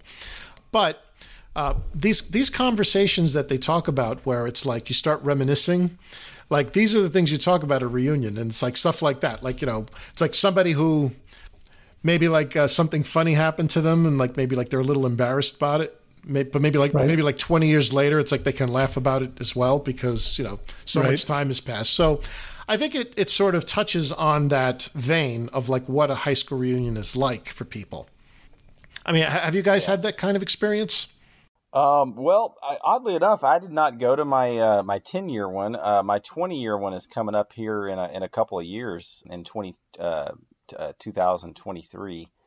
Um, you know, twenty twenty three. Uh, but I think you hit the nail on the head that I think that like uh, I guess with younger generations or whatever, it that Facebook kind of takes a little bit of the bang out of it because my um my like my class, uh, you know, class of 03 has a Facebook page and it's very active, you know, like I know who everybody's married to, you know, who has kids, you know, what jobs people have. I have them on LinkedIn, you know, so on and so forth. So I feel like social media kind of took a little bit of the, the bang out of that. I know my class there was there was over 400 people in my graduation class, and from what I heard, uh, less than 50 people showed up to the reunion. So it wasn't, uh, you know, I, I didn't even go, and I li- and I live I live in the same town. I think I think it's it's it has helped to a degree where, you know, all the reunions that I go to. Obviously, as a as a faculty member, you're supposed to be at all the reunions, and you know, it used to be pretty much just kids like coming in, and, and the conversation was always the same. So, what are you doing now? Where are you? You know, whatever. And now that you can keep in touch with all the social media, uh, it's that stuff's all out of the way. So when you see these people, you can actually have real conversations. And it's no longer, what are you doing now? Where are you? Where are you working? Are you married? Like that's all off the table. So it's kind of like you got the pre- preliminary crap out of the way and you can actually talk for real um, because you know all that stuff already. Yeah, you, you know, and I will say for my the my five year reunion was a shock to me because I, I went in and so what happens at my high school is it the reunion is in the school cafeteria. You know, my graduating class, Chris, was 650. All right, so usually usually at a reunion they say like the first maybe the five year maybe you might get half of the class, and then like it, it goes down. So maybe you might have like 200 to 250 people maybe show up. And what happens is the shock to me was is that the faculty members were actually serving us alcohol. It's like, it's like they were like the bartenders, right, Mr. B? Am I wrong on that? Oh, absolutely. Any any reunion, you, you I always know because my school does the same thing. Uh, I'm in Brooklyn, and every every five years it's another reunion. So you can always tell who the the most recent graduates are. They graduated five years ago. This is their first reunion. You know who they are because they're all crowded around the keg. Like my school orders a couple of kegs, and these are the kids who, for the first time, they can drink on campus. And so all of the kids who are just out for five years, it's their, it's their first reunion. They're all huddled around the keg because they're so excited to be drinking on school grounds. yep. Look at all these losers. To think that I slept with every guy in this room. What was I thinking that night? Oh my god. Hang on to your thigh cream, girls. Prime Veal at 4 o'clock. Where?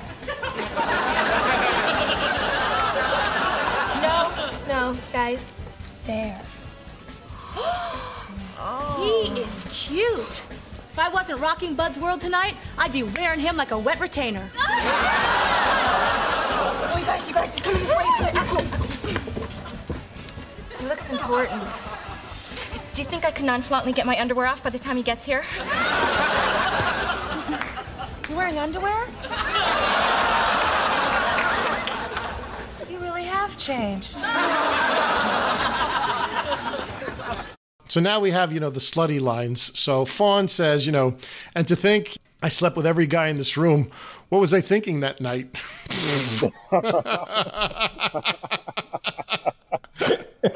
I mean, yeah, uh, yeah. I have to say, like the delivery is so deadpan. I mean, I have to give them credit for that. Really? Yeah, yeah. So now Ashley says, however, hang on to your thigh cream, girls. Prime veal at four o'clock. and they're all like, where? yeah. yeah, they don't. They don't get the four o'clock reference very well. They look in all different directions. Well, here's, here's my thing though. If you think about like, if you look at the if you look at the screen, right? If you look at where she's sitting when she says four o'clock, first of all, he's not at four o'clock. If she's if she's I don't know, I'm trying to think. If she's like twelve, right? He would be like where he's standing would be like eight, like eight o'clock, right? He's not standing at four, and even like if if if we're twelve o'clock, he's two. Like so, I don't know where she's getting four o'clock from. Well, I guess that's part of the joke. She doesn't even know where four o'clock is, right? Right. Yeah. and they're like, "Where? Where?" I thought this was a funny line, uh, although like it's probably a little out of context. She says, "Hang on to your thigh cream, girls." And I'm thinking to myself, like, usually thigh cream is for cellulite, but I mean, these girls are 23 years old. I mean, they definitely don't need thigh cream. Yeah, they, these girls damn sure don't need thigh cream. I can tell you that. they damn sure don't have cellulite. Well, you know the the line that made me laugh the the hardest was whenever uh, she said, you know, let's see see how quickly I can get these panties off and uh, or these underwear off, and uh, Kelly goes, "You're wearing underwear." She's like, "Oh." Just the way the, the you know we talk a lot about how it takes a smart person to play a stupid person, whatever. Just like the way the look on Christina Applegate's face when she says, "You're wearing underwear," like she delivered that, man. Like, she's so at, she's so yeah. proud of her. Like, yeah, she's just she's perplexed. She's like, "You really have changed," you know, like.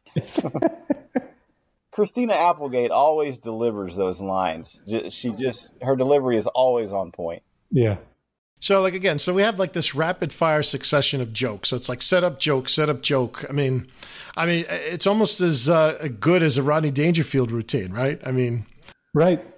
I, I, mean, at least you have a pause with him, but here it's like one sentence after another. It's like you can't keep up with the jokes. I mean, and they're all of the same nature too. Now we actually see a very handsome guy who's ha- holding a cell phone. So this is a mid 90s version of a cell phone with like perfect w- uh, windswept hair, very tailored clothes, and we find out that he is Eric Nine Toes Waters. Hi, girls. Remember me? Uh, yeah. Aren't you the guy who was standing over there just a couple minutes ago? Maybe I can refresh your memory. Does the Hancock Tower ring a bell? No, but I think there's a time and temperature sign up there. Although I could never figure out which is which. You know what I, mean? I can. I watched it go down to minus 10 degrees that New Year's Eve you stood me up. I'm Eric, Nine Toes Waters. Eric Waters? God, you. You look so different. It's amazing how your looks can improve with nice clothes, contact lenses, and $10 million. Oh! Ten million dollars? Oh my god, he's the ex-husband of my dreams.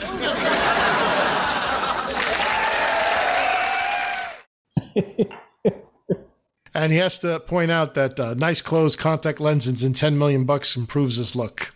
Right. Uh, so Kelly exclaims that, you know, he's the ex husband of my dreams. Funny.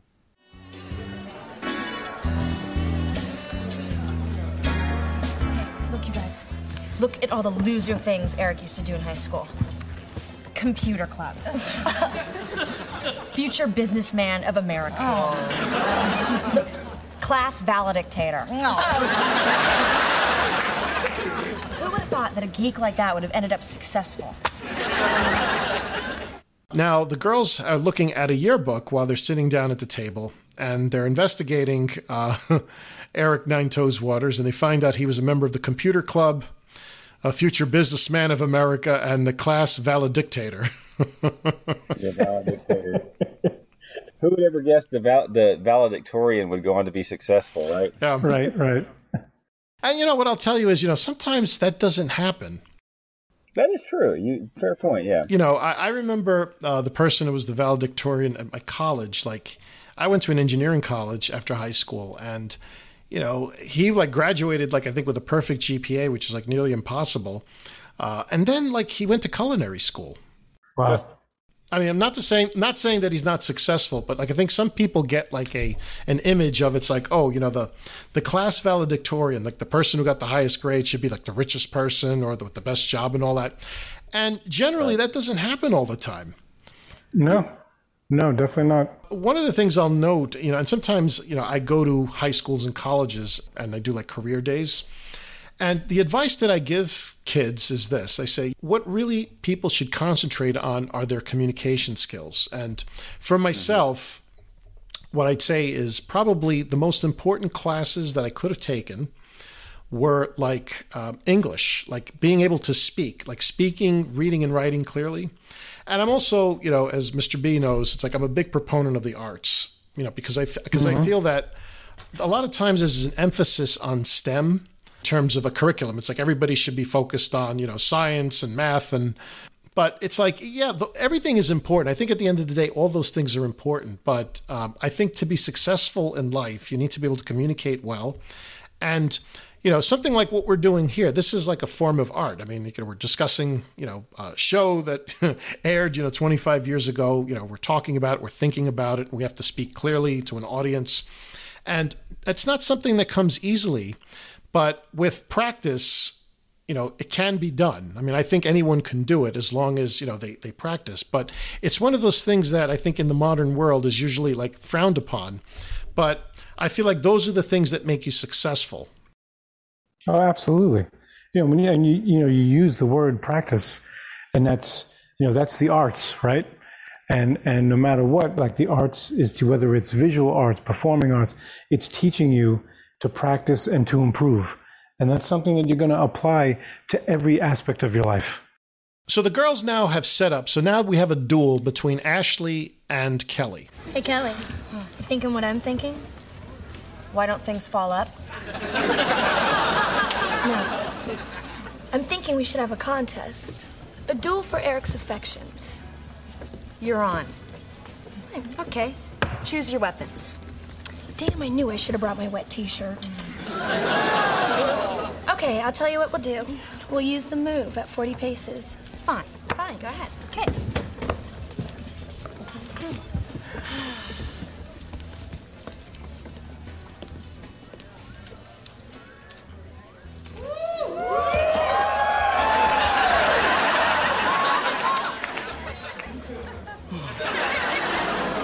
All right, move over. You've seen the rest. Now check out the best.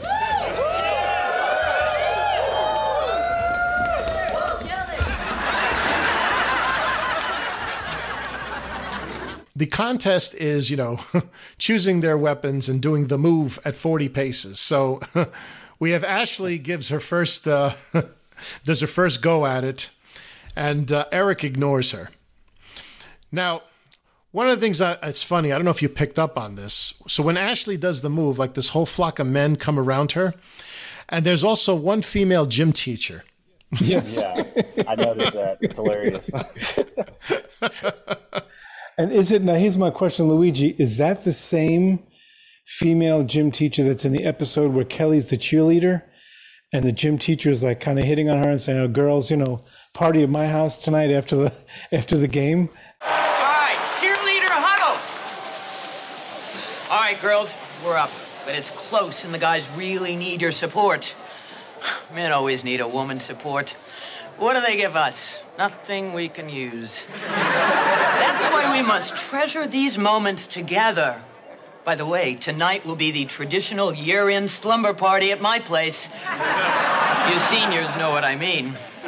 All right, now, get out there and shake your dots for Polk High. That was um, that was the episode Poke High, right in uh, season Right, three. Yes. Yeah. No, it wasn't. But you know, That would have been a hell of a callback if they did that. Absolutely. Talk about a running theme, right? yeah, uh, P O K E Poke High. She's like, uh, no, it's P O L K, like you know, Polk, the president. yeah. No, I, I, you, you remember, no, you remember like the the, the says like, I like her, I like her a lot. I like her.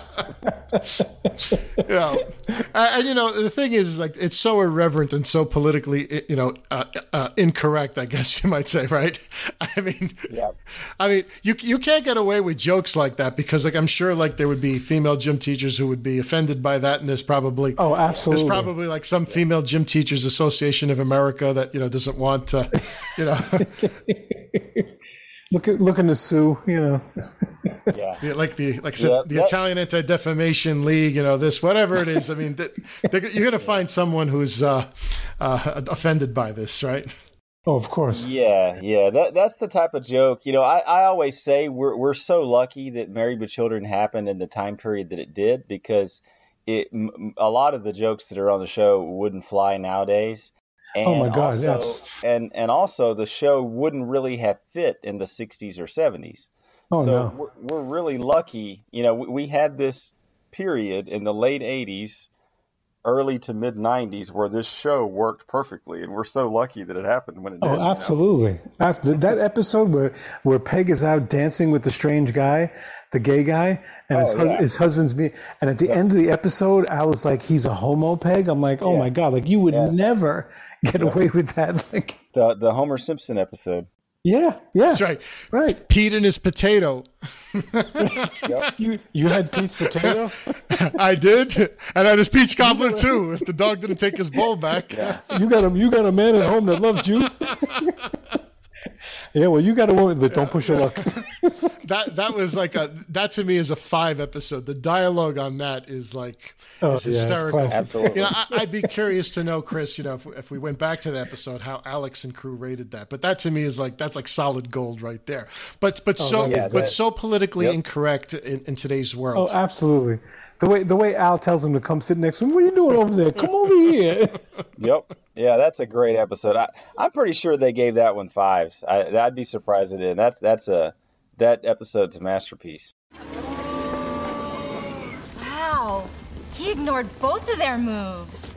Yeah, it's like he's deaf or something. This has never happened before. We need advice from an expert on rejection. So Kelly and Ashley get rejected by Eric, and I think it's Fawn who says, "Yeah, it's like he's deaf or something." It's like he's deaf or something. Uh, now, you know, uh, one thing I wanted to point out when Bud walks in with Mindy, one of the things he says is like he wants to go check out that redhead over there. And I'm thinking to myself, like, hasn't he learned a damn thing from Al? Like, stay away from redheads? Yeah, absolutely. Right, right. Yeah. If Al were my father, I would never. I would run if I ever saw a redhead. Exactly.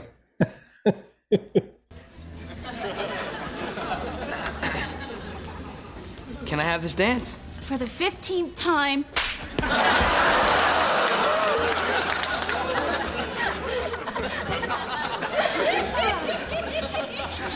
Is this a cool hickey or what? Oh, yeah, it's much better than the ones you make at home with the dustbuster.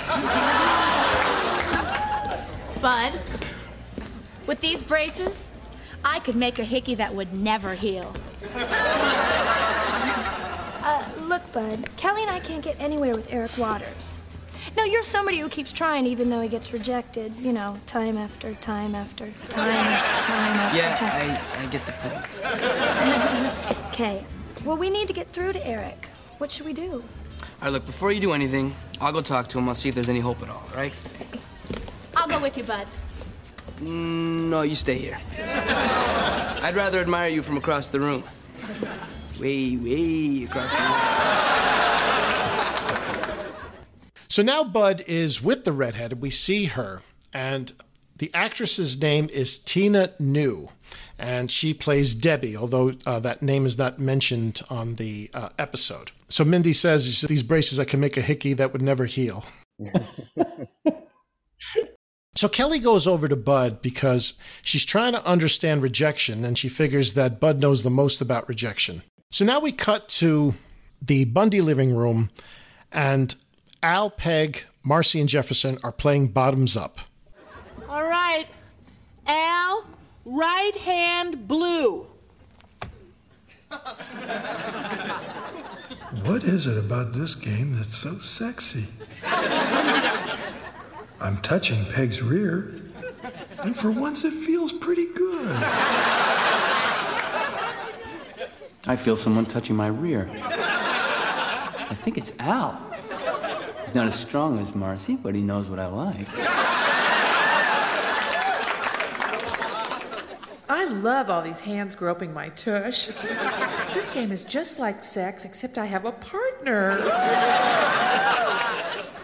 I hate this game. No one's touching my rear, and it's way, way up in the air. Oh, and they have us neutered. So now, you know, they're all talking about touching their rears, right? Yeah, yeah. The dialogue here is amazing. This is this is probably one of the best stretches in the whole episode here. The writing really gets strong here. I think. Yeah, yeah. and I love I love when uh, Je- like Al's hand is on Jefferson's ass, and it's like, hmm, is it not as strong as Marcy, but he knows what I like. Yeah, I got a I got a, la- a good laugh out of that whole sequence there. Uh, Marcy's like, I hate this game. No one's touching my bottom, and it's up really high. You know.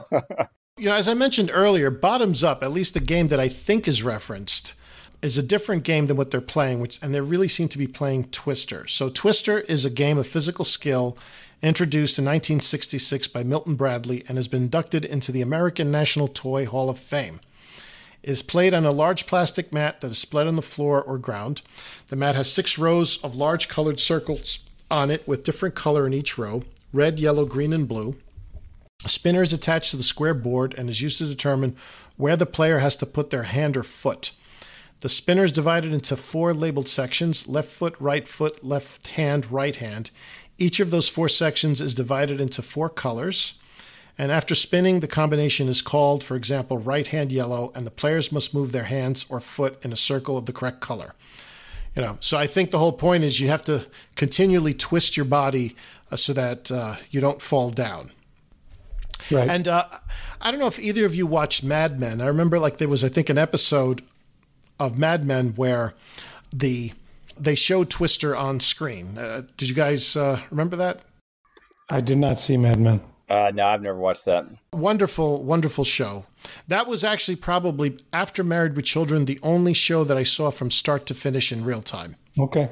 So now Bud has a conversation with Eric.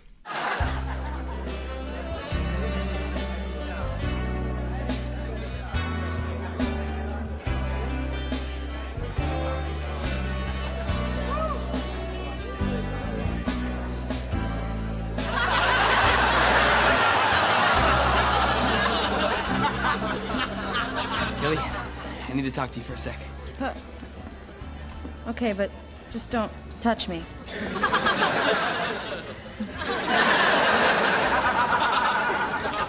Look, uh, I talked to Eric and he really likes you. He does?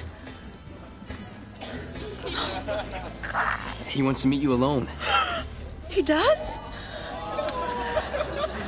Now, he's drawn this map so you know where to go. Be there in an hour and don't tell anyone. Even you? Yeah, Yeah, especially me. I can never know. Oh, thank you so much, bud. I owe you big time. I'm not gonna like pay you or anything, but I owe you. Thanks.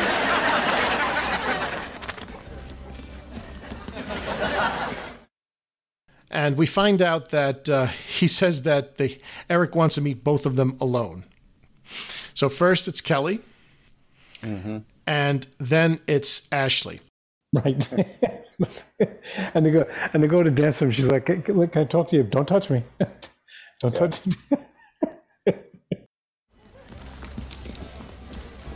Ashley, I need to talk to you for a second. No, uh, uh, okay, just don't touch me. Look, um, Eric told me he really likes you. He does? He, uh, he wants to meet you alone under the bleachers. You know, back where they retired your number? Thanks, bud. And I want you to know, out of all the nerd boys I humiliated, you cried the best. Thanks. I'll remember that. You just remember under the bleachers, 15 minutes. Okay, got it. One Mississippi, two Mississippi, three Miss. Uh, how many Mississippis are there in 15 minutes? Now, I- I'd say at this point, did you guys say like something was up? Like, like you know, like sometimes like you know you don't know what the punchline is until the end of the episode. Yeah, I, I figured that, that both of them were going to go up there. I, I didn't know that Bud was going to crawl out from under the bleachers, but I figured they were both going to end up on the top of the building there somehow, you know? Yeah, the first time you saw it. Yep. Yeah. Uh, what What about you, Mister B? Yeah, I definitely knew he was up to something. Uh, w- with Kelly, I figured, yeah, he's going to have her wait on top of the tower. I wasn't sure what he was going to do, like with Ashley. That that kind of took me by surprise, but that was great. Yeah, you know, I if you remember in the episode Impo-Dent, right? Like the whole thing about uh, you know faking impot- impotence. Like I remember the first time I saw that episode. uh, Mind you, I was very young. I was probably nine or ten years old. like I, I- I'm, I'm sort of like, wait, like what's going on? Because like you're sort of not led on that you know Al and Steve are up to something. So you get to the punchline at the end, and it's like the, the studio audience is howling. Like if you listen to their reaction, because it was totally unexpected. But in this case, Right. you know that something's up because he's doing the same exact thing to two girls. You know, he's doing it to both Right. Kelly and Ashley. And you know, and Ashley has a great line. She says, "I want to know that of all the nerd boys I humiliated, you cried the best." oh God. So one of the things that Ashley says is, you know, how many Mississippis are there in 15 minutes? So uh, I think uh, I think the correct answer is 900. So I think a Mississippi's a second, so the 60 Mississippis times 15 minutes, right? Right. Uh,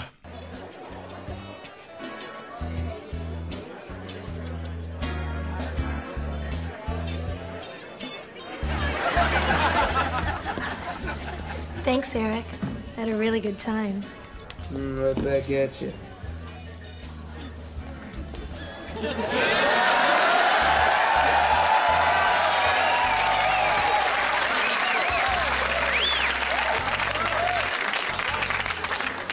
Nerd girl.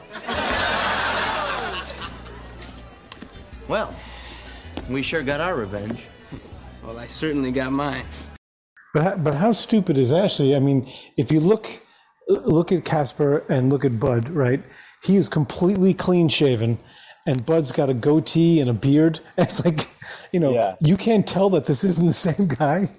Well, the other thing, you know, I was going to say, did, did you guys have seen the old movie Revenge of the Nerds? Sure.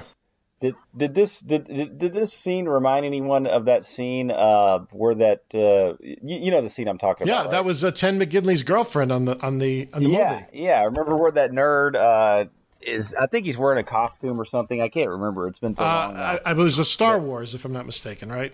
Yeah, he's wearing a Star Wars costume. Yeah, but you know the scene I'm talking about. Th- this totally reminds me of that. You know that scene is pretty controversial nowadays. You know that it, it's it's you know a lot of people say that uh, you know I guess in the Me Too era, you know, not to get off too far off track, but a lot of people have a lot of problems with that as far as like uh, you know sexual consent because she thought she was having sex with one person and reality she was not. You know, so I sort of feel like this scene here, you know, not to go too far down a path, but I feel like this scene is something that wouldn't air on a on network television now either. Yeah. Right. Yeah. Right. Yeah. I mean, I mean, it's very explicit. Like you know, she's pulling her dress down. You know, as she comes out Yeah. from under the bleachers. So I mean, you, She thinks she's having sex with one person, but in reality, she was having sex with someone else. You know. Yeah, you know, and, and that's again, you know, uh, I think a sign of the times. I mean, that was, I mean, in the Yeah. 80s, I remember watching Revenge of the Nerds when it probably maybe a couple of years after it came out. I, I not in the movie theaters, but probably when it was first airing on TV. So that was probably, uh, so that was 1984. So figure like 1985, 1986. And I mean, mind you, I was very young at the time, but I'm like, it didn't seem like, it seemed like normal. And I guess it's like, you know, for us as a society, normal changes as, ti as Oh, time yeah. goes on. So it's like, I saw that film, I was probably maybe seven or eight years old. I mean, again, I'm, I'm not Yeah. understanding, you know, like what's really happening other than let's say, like, let's say this guy's kissing this girl. But, but, you know, I would be very apprehensive to show it to my 10 year old. Sure. Yeah. But the funny thing is, like, like uh, Eric Waters is leaning right up against the bleachers there, so it's like he he pretty much had to hear what was going on underneath those bleachers. I mean, they're right there. You know. I mean, he's probably thinking, "Yeah, great, one last shower I got to take." But I mean, he's got to be sitting there, like, listening to what's going on under the bleachers there. Sure. Like, Yeah. I still don't know what yours was, though. Where did that map lead to you gave Kelly? Oh, gosh. 20,230 Mississippi. 20,231 Mississippi. We cut to Kelly on top of the Han- Hancock Tower, and she's at twenty thousand two hundred and thirty Mississippi. So, so she's been there a while. And actually, let's figure out how long she was there. That that's actually uh, an interesting question. So twenty thousand two hundred and thirty uh, divided by sixty. Yep, divided by sixty is three hundred and thirty-seven. 337. What is that? Hours? No, can't be. Minutes? Uh, minutes, probably right. Yeah. 60 seconds, right, in a minute. So 330 divided by 60 again. So you're talking, she, She's been there about five, five, almost five, five hours. and a half hours. How is that possible? So she's been there five and a half hours and hasn't realized yet that it's that, he- that he's not coming. no pun intended. Exactly. I guess she's going to stand there all night. I I would think security would come up and be like, "Hey, the building's closed. Get the hell off the top of the get the well, she, you know, maybe she thought he's walking a little slower because he's got one less toe. God, that bottoms up was great. we should do that every night. Right, Al?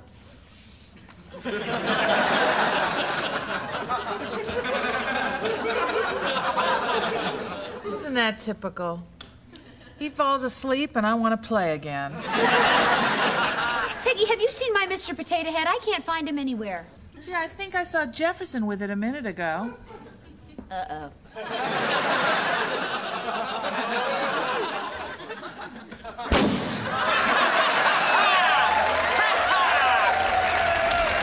Oh, look up in the sky.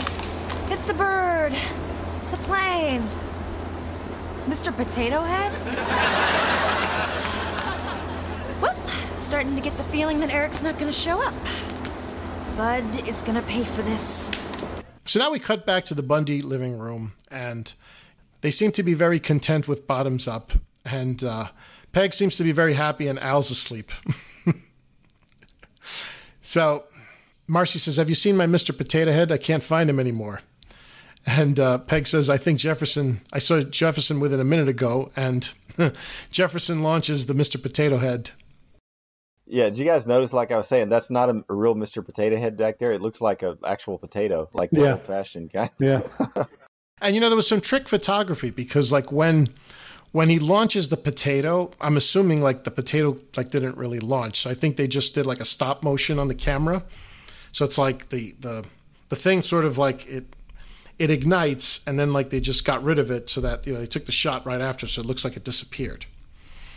So, Yeah. so now we have a reference to Superman uh, by Kelly. Look up in the sky. It's a bird. It's a plane. It's Mr. Potato Head. Kelly sort of figures out that Eric's not showing up, and she said that you know Bud is going to pay for this. So we cut back to the bleachers, and uh, Bud is content and happy, and he says, Oh, it was a mighty fine day in the life of Bud Bundy. well, I guess I better find me a ride home. What? It's hickey time.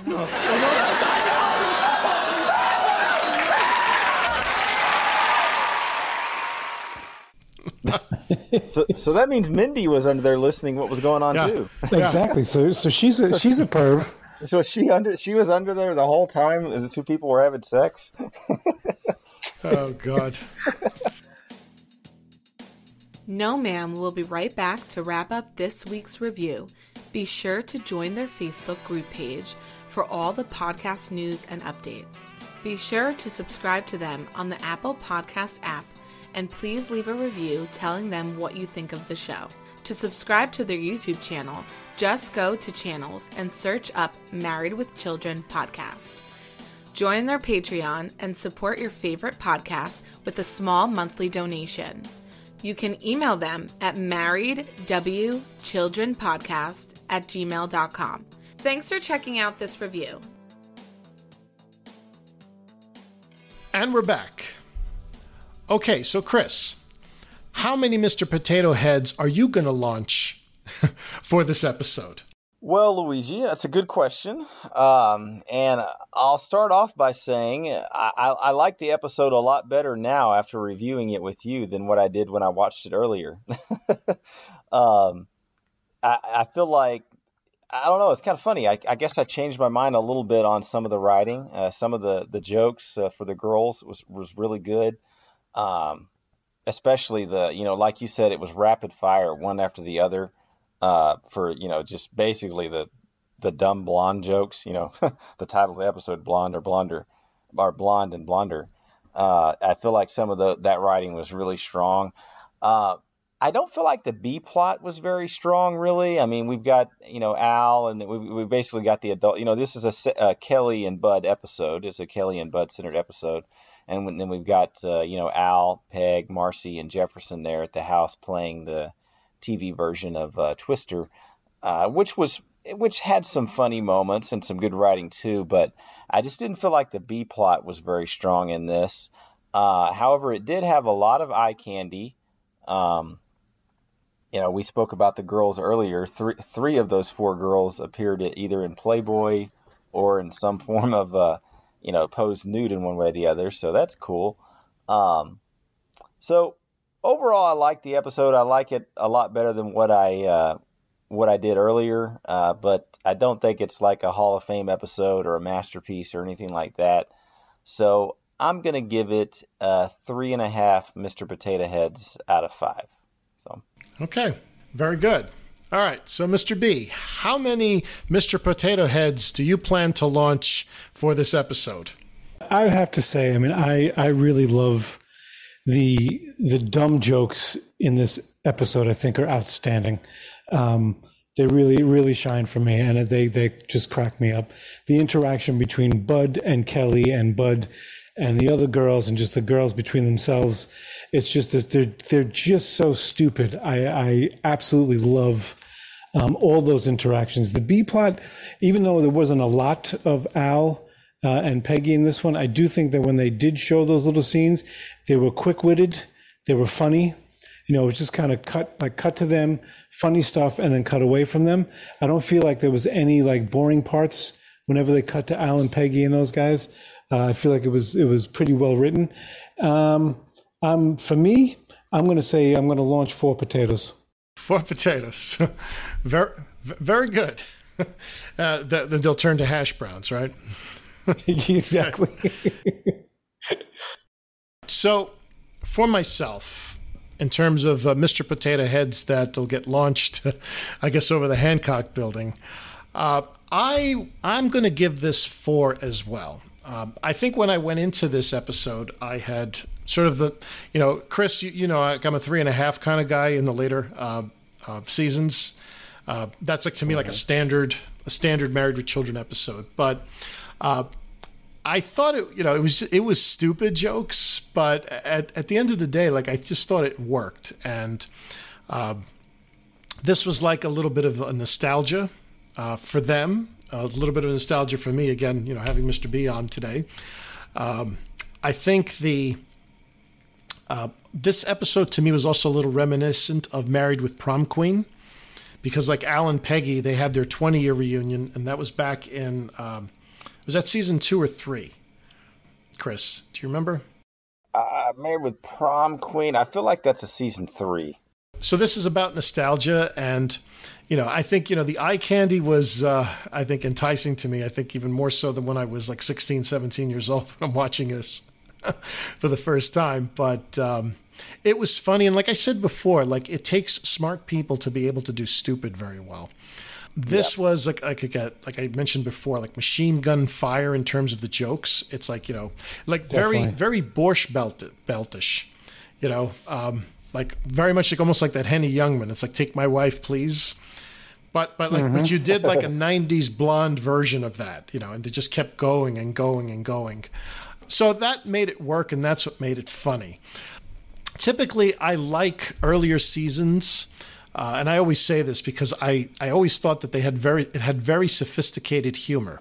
I think one of the aspects of Married with Children from the early seasons that I really like is that you have two layers of comedy. You have, you know, the that slapstick comedy, but you also have that high high culture comedy that's blended in that you know to the the average person will get the slapstick but i think a more intelligent person will get that higher um, that higher comedy. So this was very uh, very low level comedy but it worked. And uh, it made me laugh. I had a lot of out, laugh out loud moments. So for me that's why um, i'm going to give it a fourth to, today so for uh, mr potato heads launching over the john hancock tower Nice. Okay. All right. So uh, that's it today for the Married with Children podcast. So, Mr. B, you know, before we uh, wrap up, I just want to say thank you so much. It was really an honor and a privilege to have you on, and to talk and to talk the way we used to talk, you know, 25 plus years ago about you know these episodes. Because I, I don't think we used to talk to him about them line by line, but I do remember like going over uh, sort of the outlines of the episodes, and that was like a Monday morning slash afternoon activity I used to do whenever I would see you in the hallway. Oh, absolutely. It was it was such a pleasure to do this. It was great to hear you again and talk to you, and to, to talk about you know the episodes like we used to. I, I do I do remember it well, and yeah, I always look forward to seeing you. I'm like, oh man, we got, I got to talk to Luigi about what happened last night. yeah. You know, so uh, Chris, one of the things uh, Mr. B and I were also fans of the Honeymooners. Absolutely. So, so, so there was another teacher who uh, unfortunately passed away uh, ten years Yeah. ago. Um, ten years ago, it was very uh, uh, tragic. You know, very uh, close teacher who was my actual teacher, uh, and they were very good friends with Mr. B. And they used to talk about the Yeah. honeymooners a lot. And and I was a big fan of the honeymooners. And you know, because of Mr. T, uh, I I bought the uh, uh, the Lost episodes on DVD. You know, which, which I recommend to all of our fans out there. Uh, if you know, oh, if definitely. you've never, you know, if, if you're familiar with the classic 39 of the Honeymooners, you know, the Lost episodes are like almost like another 200 sketches, I think in total. Yeah. And they're just wonderful sketches because, you know, at the end of the day, you know, the Bundys are really like the descendants of the Kramdens. You know, and, and the Bunkers, Right. they're not these, they're not the descendants of like, uh, uh, Leave It to Beaver or Father Knows Best or, you know, any, any of those Yeah. like uh, cheeky uh, sitcoms of the 80s. I mean, these are like very raw people and very real people, I'm going to say, right? Yes. Yeah. Yeah. So, you know, these are great memories for me. And uh, I really, um, like I said, it was really a trip down memory lane. And this was a great episode that you chose, Mr. B, just because they're, ta- they're Oh, talking yeah. about high school. So we get to, it's, it's sort- Absolutely. sort of ties in. When you told when you told me season ten pick one, as soon as I saw Blonde and Blonde was on there, I'm like, oh, that's the episode. like it's high school, it's dumb blondes, it's you know, it's perfect. Uh, all right. So again, thanks a lot. Thank you, Luigi. Mr. B, it was a pleasure talking with you. And Pleasure, uh, Chris. Yeah, absolutely. Luigi's mentioned you before in the past. It's uh, you know it's nice to uh, nice to finally uh, hear your voice. So So it's great. Same, same to you. And anytime, uh, I'd love to do it again. Anytime you let me know. And we'll t- definitely take you up on that offer. All right. So next week on the Married with Children podcast, we will be airing a very special interview with an actress who appeared on this week's episode. She is extremely accomplished, and her husband and two children all work in the industry. We were able to secure an interview with her right after we recorded this episode and thought it would be great to air her interview right after. So we hope you will tune in to hear it. Two weeks from now, we will be reviewing The Two That Got Away. Al and Jefferson go away for the weekend to a fishing lake in upstate Wisconsin. But when they arrive at the fishing lodge, they are rudely told to leave when Shannon Tweed, a famous B movie actress and former Playboy playmate, has taken their reservation. But when the guys arrive home, they discover that Jefferson had inadvertently snapped a photo of Shannon seducing the lodge owner in a hot tub as the reason why they were kicked off the property. As payback, Al and Jefferson decide to throw a tabloid's auction to see which magazine will get that photo. Meanwhile, Bud casts Lucky the dog in a dog food commercial, but Lucky will only act unless Kelly performs the scene first. So thank you all. Thank you again, Mr. B. Thank you, Luigi. And as always, tune in again next week. Same Bundy time, same Bundy channel. Take care, y'all.